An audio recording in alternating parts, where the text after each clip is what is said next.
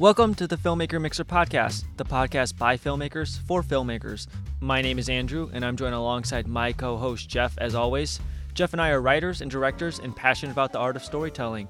Filmmaker Mixer is a creative hub where aspiring and established filmmakers come together to share experiences, insights, strategies, and inspiration. Today, we are at the Austin Film Festival and we are chatting with Debby Wolfe, the showrunner for the successful sitcom Lopez vs. Lopez. Hello, everybody. This is the Filmmaker Mixer podcast, and it is Sunday at the Austin Film Festival. And Andrew and I have had such a great time here. We've met so many talented writers, filmmakers, actors, directors. And I have to say, the team here, the press team rather, at the film festival has been fantastic. Travis and Kristen and Jennifer have been amazing. They've made our job at the Filmmaker Mixer so much easier. Uh, and so a big shout out to them. And today we are chatting with Debby Wolfe. Debby is a showrunner who teamed up with George Lopez and his daughter Mayan for the comedy series Lopez vs. Lopez, which premiered on NBC last year. The show's very funny, but also deals with important topics like trauma and mental health. And season one was the number two comedy on NBC, and they're already set for a second season. So, Debby, welcome to the show. Thank you for having me. So, Debby, you know, our producer at the Filmmaker Mixer, her name is Melody Lopez. So I think uh, there might be a spinoff Lopez versus Lopez versus, versus Lopez. Lopez. Just yes. throwing it out there. So we always said if we have Mario Lopez on the show, that's what it would be. um, so where I'd like to start is what inspired you to become a storyteller? Was there a, a defining moment in your life as a child or a teenager where you knew you had to do this for a living? Yeah, well, um, so I grew up, um, I am the daughter of a Salvadoran immigrant mother and a Jewish father from Miami. So, um, you know, basically I, my passion and fire for life, like, like exacerbates my Jewish stomach. So, um, you know, I, I just grew up with this like identity crisis of sorts. Like half of my family, like are, you know, babysitters, valets, the other half are like scientists and lawyers and, and neither side accepted me. So I was always trying to find my place in the world and I would turn to writing um, to do that. I would turn to journaling about what a freak I felt like I was. And, and, and how old were you then? Um, I think I started like journaling like when I was five. like, wow. yeah, I was like aware that I was different and weird and um, just didn't fit in. And so um, I think it was like that journaling process that like led me to be a writer. I just like, I always knew that I wanted to be a writer and um, originally I wanted to be a feminist filmmaker, an indie feminist filmmaker, but then I fell into TV. yeah, so you've written and directed and now you're a showrunner and mm-hmm. an executive producer. Can you tell us a little about your journey from starting out to where you are now? Did you go to film school? Did you just jump in feet first? Uh, yeah, explain to the audience maybe. Yeah, um, so I did go to film school. Um, I went to the University of Central Florida, um, and uh, I really loved the experience because it's so far removed from Hollywood. Like we didn't know anything, and um, and so we just got to create. And I got to make like eight short films, and like I got to shoot on Super 35, which was really badass. and like, and um, and so it was just like an incredible film school experience. And then um, I moved to LA thinking like they were gonna hand me a feature film because I had a short film in Tribeca, and uh, you know I thought I was like hot, hot, sorry, pardon my French, but hot shit at 25, and came out to um, L- LA, and I was like, okay, I'm ready, LA, and um, didn't happen overnight, and I worked very hard. Um, I tried to, I networked with every possible person that had any connection to the industry, people I met at film festivals. I got my first PA job, and um, I worked in reality TV for a while. Um, all that, all that time though, I was committed to um, becoming a writer. So I would apply to like every program I could. Like anytime I saw a deadline, final draft competition, you know, whatever it was, um, I would apply and I would finish scripts and I would apply and got rejected from a lot of things. and um, rejection in Hollywood, I'm yeah, shocked. Yeah, yeah, I got rejected from a lot of things, but I didn't. I just never let that stop me. Like I just knew that I, I knew that I had um, a story to tell. I knew that I had a voice, and um, so then at the time, I think I was like working working for like four or five years and I got really depressed and I got really fat. And I was just like, I need to do something. And so to pull myself out of it, as I often did, like when I was little, to journal, I journal about my feelings, I made another film. And so I made a short film called Gordita about being fat and depressed and like and getting my groove back. And that film played the NBC Film Festival. Oh, wow. And so I met all the NBC diversity uh, team, and they encouraged me to apply to their program. And um, but I needed a spec, so I had to. I took a class at um, this iOS. It no longer exists. It was an improv comedy school in LA, and I, I wrote a spec script. I wrote Modern Family, and um, but I didn't just like go into it. I like studied Modern Family. I like dissected every episode of like at least there was only one season at the time, so it, it wasn't crazy. So I dissected every episode, broke it down, and taught myself how to write television, and wrote this Modern Family spec that got me into the program. And then after the program, the program helped me.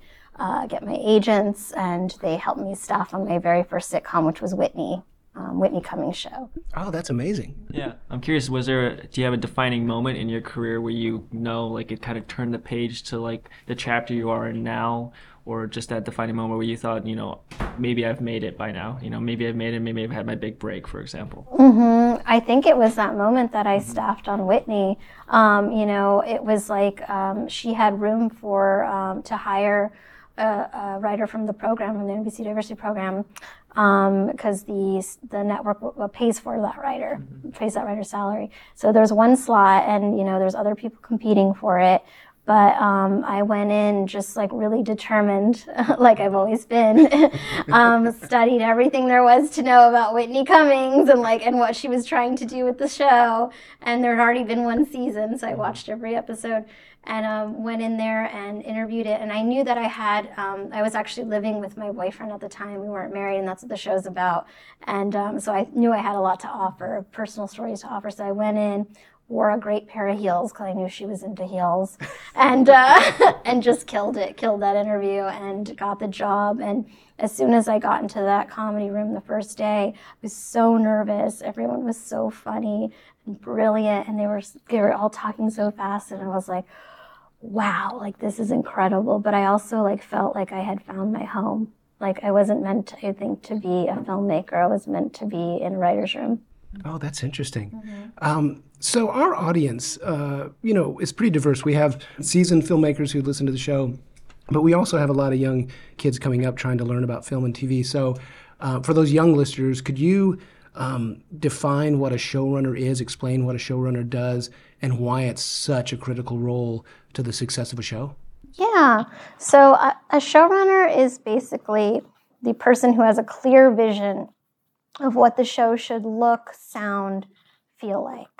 Um, and so, th- and then the showrunner is responsible for executing that vision and collaborating with a team, with um, with writers and with crew and with actors to execute that vision. Um, and it's a very challenging job um, because you have to be everywhere, everything, all at once. um, and yeah, you're you're you're you're managing, you know, sometimes you're answering like 300 emails a day but you're and at one point like you could be um, writing one episode um, you could be uh, shooting another one and editing another one all at the same time. And so you'll go from room to set to post all on the same day and then you get home and you're just like i haven't slept or eaten and and uh, and wow. But um, i wouldn't give it up for anything because it's just such an incredible job and and you know i just like um, you know I, I always wanted it. I, i've been manifesting it for years and i'm here and I, i'm so grateful for it Yeah, someone who's been, you know, a writer in a writer's room and now building out your own writer's room. I'm curious how you've developed your taste over the years and what you look for in writers uh, when you're trying to build out that room. Yeah, well, I think um, as a showrunner, when you're building your room, you really think about because TV is all about characters. Like it's all about having like clearly defined characters. That's how you create a TV show that lasts. It's like mm-hmm. characters that you want to mm-hmm. like live with for many, many episodes and many seasons. And so when you think about the room, you're trying to staff those characters in a way. Oh, yeah, you're trying to think about like like Yeah, yeah unpack that a little bit. When you say you're trying to staff those characters, are you trying to find those characters' voice in the in the writers? Is that what you mean? Yes. Yeah, explain that. Yes. So you want writers who share points of view of your characters or really understand the points of view of your characters. Like, you know, for example, like, um, you know, a question I would ask is like, what is your, what are your daddy issues? is a question I would ask in an interview. And, um, and one thing I really look for too is writers who are open, who are vulnerable, who are honest you know and because that that's what i think makes for great writing is storytelling that's authentic that comes from your life or comes from the lives of people that you're close with. Um, that's where the great stories come from. So i need i need to know that um, you're going to bring that to the room that you're going to bring your complete authentic self to the room. That actually is a good segue to my next question because um, we've had the opportunity to chat with some tv sitcom directors tv sitcom editors and there seems to be a conflicting mantra with different folks. You know, some believe this, some believe the other thing. Um, some say story first, comedy 2nd mm-hmm. Some say comedy first, story second. And because your show tackles, it's a really funny show, but you also tackle serious subjects. Yeah. So, what's your thought on that? How do you balance story versus comedy? Yeah, I, I mean, I don't know how you do like i think if you're like thinking of an idea of like a funny bit first and trying to build around that it's going to be really challenging and really difficult and you're going to like be killing yourself to make that happen. I think you got to start with story you got to start with theme. What is this about? Um, you know that's where we always start. Um, you know like what is what theme are we exploring? Are we exploring generational trauma? Are we exploring um, mental illness? Are we exploring alcoholism? Like so we start there and then um, and then we build around that. Because you can find the funny. You can build the joke you can find the jokes. But um, what is it that you're trying to say is the first question you need to ask yourself when going into writing. Yeah, we were interviewing um, some actors who came through some of the uh, stand-up schools, the Groundlings, and things like that. And one of the things they said was interest that was interesting was they were ta- taught that um, don't be funny, just tell the truth, and through the truth you can find the funny. So that sounds yes, like kind of what you're doing. That's exactly it. That's exactly it. That's a beautiful statement. You know, and collaboration is such a key part of creating a TV show, and you're probably working with many talented people, not just actors, but people behind the scenes as well. Could you discuss the importance of collaboration, how you work with writers, you know, probably different directors for episodes, mm-hmm. and other crew members? Yeah, I mean, collaboration is everything. Um, it's such a collaborative medium. Um, so I think that you try, like, you hire the best people, um, people who have been doing it a long time, or even new people, but like you trust, like you've vetted them, um, you've talked to people they've worked with, and you hire them because they're great at their job, and so you empower them to do their job. And you know, the people who are great at it they also understand that as the showrunner, you have a clear vision and they want to cater to that vision. And so they ask a lot of questions, a lot of really thoughtful questions. And um, and you know, sometimes I'm like, oh, too many questions, but but I also appreciate it because they're just trying to fall in line with the vision. And um, and so it's it's it's a really great process where you have a team of people who just want the best for the show and they want it to last too. You really become a family, and um, that's one of the, like the beautiful one of the beautiful things about the job. So I read uh, how you discovered Mayan through her TikTok channel, yeah. and I'll let you tell that story. uh, but let's make it a two-parter. First, how did you discover her? And what other memorable moments, other than that story, have you had on the show? yes. So um, during the pandemic, you know, I, uh, you know, there was there was like not a lot to watch, so I turned to TikTok, and um, I became obsessed with TikTok. I had an unhealthy addiction, and my algo like was um, a lot of like Latine content, and so Mayan Lopez popped up, and she was um, sort of unpacking uh, some details of her parents' divorce, and she was like calling out her boomer father and um, for cheating and for and she was saying her mom got a fat settlement and she was twerking upside down the entire time. And i was just like this is hysterical because she's talking about all her pain but she's like also like doing it in a very funny way. And um, i actually emailed uh, bruce helford who i had worked for on the conners and he created the original george lopez show and I said, "This is how we're going to bring George back to network television because, like, his the original show was about his relationship with his um, his grandmother, who, who, was his mother in the show, and um, and it was like the real life story of that. And I was like, this is there's a real thing happening between him and his daughter, and like I think we should explore it, and like and it will resonate with an audience because it resonated with me as someone, I mean, all comedy writers have daddy issues. And so if you don't have daddy issues, you're not funny. Um, so I, it really resonated with me, and and um, and and yeah, and that's how that's how. Uh, what was the second part? Uh, well, well, actually, I'm going to segue to something else. Um, you know, you talk about dealing with issues, and that's actually the great thing about comedy. Mm-hmm.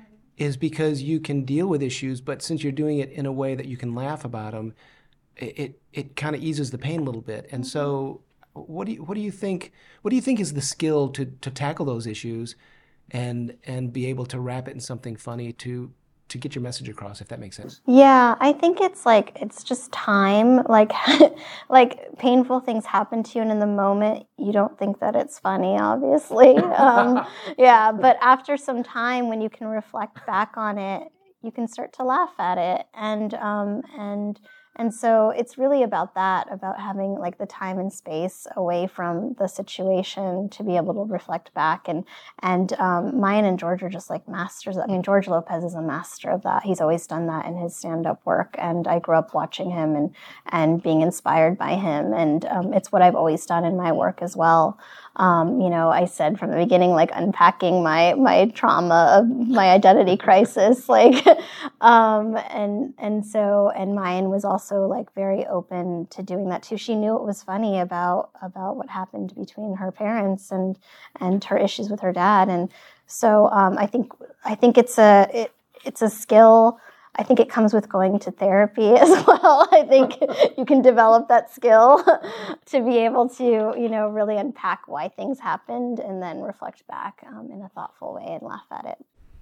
And since you're going into season two now, I'm curious, looking back at season one and maybe just developing the show, were there any significant changes or challenges that uh, you faced during season one that maybe you're taking into season two as maybe a happy accident or just running with it now? something that happy accident running with it now. Um, hmm. I think something I learned from the first season is that um, definitely like I think I think I tried to go a little big with, with for season one. Like we had a dog quinceanera, like where we where we made dogs dance, and it was like it was it almost killed all of us. and in the end, I don't know if we got a lot out of it. So something I will take into see. I think the more grounded um, episodes are the ones that served us much better. So going into season two, like that's my plan. so, so no dog quinceanera years. Yeah. well, I, I want to circle back. I want to circle back to when you were first starting out as a writer, um, and you were trying to find your voice. I'm curious what writers or filmmakers influenced you uh, when you were trying to find your voice as a writer. Yeah, um, so I can actually point to two specific movies that I think defined me. Like, um, was a Welcome to the Dollhouse by Todd Solondz, and then America, uh, sorry, uh, Real Women Have Curves, which stars America Ferrera. So if you were basically take America Ferrera from that movie and stick her into Welcome to the Dollhouse, I felt like that was me. Oh, yeah, and so those two movies just really, really inspired me, and um, I think were really influenced influenced me because I have a dark sense of humor, but I also think there's a lot of heart to it, and um, so I'm sort of the balance between those two things. Yeah.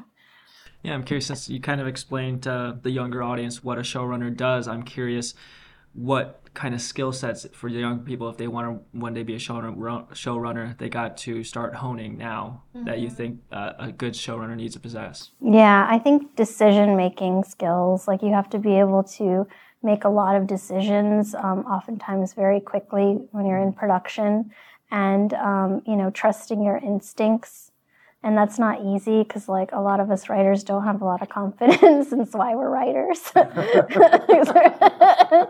So um, like trying to build self-love and confidence and and um, in decision making like that's going to serve you well. I'm curious when you're working on the show um, is there a lot of improv? I mean, you know, you got, you got some funny cast. So, is there a lot of improv that goes on? Yeah, sometimes there's some improv. Um, yeah, definitely. Um, George will be like, let me, let me let me try this. And i'll be like all right, all right. he's like i got it i got it. I was like okay. Because sometimes you know in a multicam we shoot in front of a live audience. Mm-hmm. so sometimes something we thought was hilarious in the room like falls flat oh, in in a live audience situation. I kind of love this that moment when like every something that we thought was so funny no one laughs. And it's like it's like this like crickets and like i i get a thrill out of it because i'm like okay now it's a challenge like you are a dark person aren't you? Yes i am i am i am so um, so basically, like in that moment, like you have to come up with a new joke, and so um, we'll huddle. But then oftentimes, like you know, the actors will also pitch pitch, um, and you know, having one of the greatest comedians of our time um, on set, it's like so incredible because he'll be like, "Yeah, I got it," and then he'll just like come in and do something that's like so amazing and so funny, and the audience will die. And so, as long as it hits the, the, as long as it hits the beat you need. Yes. Gotcha. Yeah. Yeah. Exactly.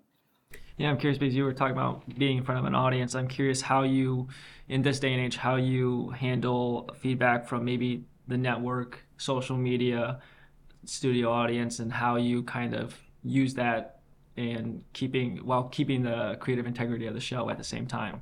Yeah, I mean, I appreciate feedback and criticism. I love a challenge. Like I think like Bruce Helford said to me, like you can always make a script better, and that's the truth. You can always rewrite writing is rewriting. And so um, whenever there's any sort of like uh, criticism, I mean, you take it all with a grain of salt. Not everyone's, you know, some people are just haters, and you have to recognize that too. but um, but whenever you know, if there's like multiple people saying something is off, then I really pay attention to that, and um, I take that as a challenge to like address it and figure out um, how do I make the show better out of this. Mm-hmm obviously uh, Lopez versus Lopez is, is very funny. It's a great comedy show. I'm curious, as a showrunner, are there TV ideas you want to develop in other genres that maybe you'd like to explore? Yeah, absolutely. I have a horror comedy that I want. I would love to do. Um, uh, you know, I also like last year developed a, um, a pilot in the kids space. Um, unfortunately, it didn't go, but but like I, I think Latine representation is lacking so badly in Hollywood, and it is one of my goals to change that. And but I think by by we need to be represented on all platforms and in all genres. So um, I love to dipping into other genres. I don't know if I can write drama; it's so boring. like I was in a drama. I was in a I was on a show called Love Victor, and it's a great great show, but like I was like, nobody's laughing, and I'm like, I'm so bored. like it doesn't work well with my ADHD. So um, I think whatever I will end up doing will be something funny. And and I've got a question. This is I, again, I guess going back to the young kids that might be listening. How does a writer's room work? How many writers do you have? Do you beat out the whole season before you start? You know, divvying out episodes. Do people share episodes? How, how just how does it actually work? Yeah, so we have um, currently nine writers in our room, including me. Um, and I'll really like, you know, think about the season ahead of time. I try to get as much work done before we go into uh, the room. And you know, George and Mayan are also very involved as producers. And so, um, season arcs, I will, I will think about the season arcs and like what I want them to be. I'll discuss them with Bruce and then bring them to George and Mayan. We all talk about it, we all agree. And then I bring that into the room. And then the room helps me like flesh out those arcs even more.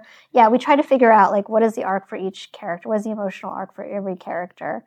And um, once we have that figured out, it makes it much easier to break episodes because um, now like you kind of have like um, a beginning, middle, end, and you're kind of just plugging these episodes into it. And um, we break the stories together as a room, um, and uh, and then we'll also pre-outline together and we'll basically write an outline together. outline the, the show or the or episodes uh, uh, sorry episode, individual episodes. We'll, we'll break individual episodes gotcha. together. So once the season arc is is figured out that gets pitched to the network studio they sign off on that and then we go into individual episodes. And so we start with beats of the story and then we go into those beats and we make an outline as a, as a group as well. And then that outline gets assigned to a writer. A writer will go off and write the script bring that script back into the room. We'll rewrite it as a group. Um, and then that'll go to Network Studio, notes, rewriting. In multicam, we get to rewrite multiple times. We do table read, rewrite. Then we do run through, rewrite. Then we do a second run through, rewrite. And then that's it. Pencils down, and then we shoot. And so, in, in each of those steps, what uh, what is the um, uh, the the what am I trying to say? What's the cause of the rewrite after, say, a table read? Oh, okay. So table read, um, the network and studio will be there, so they'll give notes. Oh, okay. Yeah, and then um, sometimes the actors will also have some notes, um, and then we'll have notes. Like I'll I'll know like once I hear it out loud, I'm like, oh, that didn't work, or you know that could be better, and uh, and so that that's a rewrite. And then also after the the, the first run through run through, there's a rewrite because we have studio notes. Second run through is network notes. Yeah, and staying on the writing topic, I'm curious how conscious everyone is to keep the show fresh or relevant with um, present day topics, or you know how conscious you guys are maybe that it can be uh, consumed in bite-sized snippets at the same time um, for like TikTok or YouTube or any of that. Is that something you're consciously going into? Um, staying fresh or, or, modern, I guess. Yeah, I think we try to stay evergreen because like I do want like you know I, I always revisit old sitcoms like I'm watching Everybody Loves Raymond now and it stands the test of time because they didn't really like it didn't rely on like you know current events or topics and I think that's the best way to approach like a multicam um, is just making it about uh, the human experience that are, that can resonate with everyone and it can be watched forever. Well, um, I think that's all we have for you today, Debby. It's been a joy talking to you. It's thank been you. You're you're very funny, and I love thank your you. laugh. Oh, and thank, thank you, you for so joining much. us today. um, I hope you enjoy the rest of the Austin Film Festival and get to have some fun in Austin. And um, yeah, if you ever want to circle back, if something exciting is going on and you want to chat some more, you're always welcome. All right, thank you so much for having me. This is great. Appreciate it. Thank you for listening to the Filmmaker Mixer podcast, a podcast created and hosted by filmmakers Jeff Stolhand and Andrew Lamping and produced by Melody Lopez. Our theme song was composed by the man whose fingers dance upon the keyboards, Stephen D. Bennett. Make sure to follow or subscribe on whatever platform you're listening to us on, and stay tuned for future episodes.